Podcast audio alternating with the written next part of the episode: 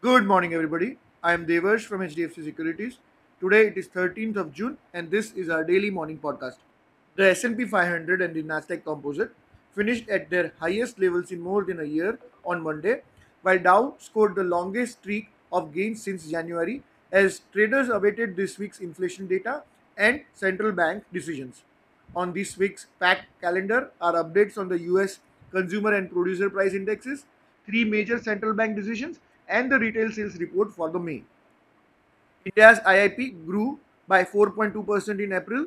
At 4.2%, the latest industrial growth figure as per the IIP is significantly higher than that of March. India's headline retail inflation rate dropped for the fourth month in a row in May, falling to 4.25% from 4.7% in April. At 4.25%, CPI inflation for the May is lowest in 25 months and is below consensus estimate of 4.4%. In China, to prop up the economy, the central bank cut its seven day reverse repo rate by 10 basis points to 1.9% from 2% on Tuesday, when it injected 2 billion yuan through the short term bond instruments. Asian equities opened mixed on Tuesday morning with support from a rally on Wall Street amid optimism that the Federal Reserve will pause its most aggressive tightening campaign in decades. Nifty broke a two day losing streak on January 12th and ended mildly in positive.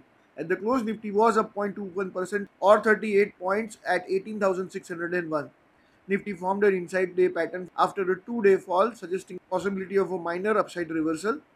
18,665 could be the next resistance for the Nifty in the near term, while 18,531 remains a good support.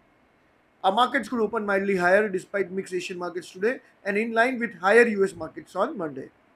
That's all for the day. Investment in securities is subject to market risk. For detailed disclaimers, do visit our website www.hdfcsec.com. Thank you for listening and have a profitable day ahead.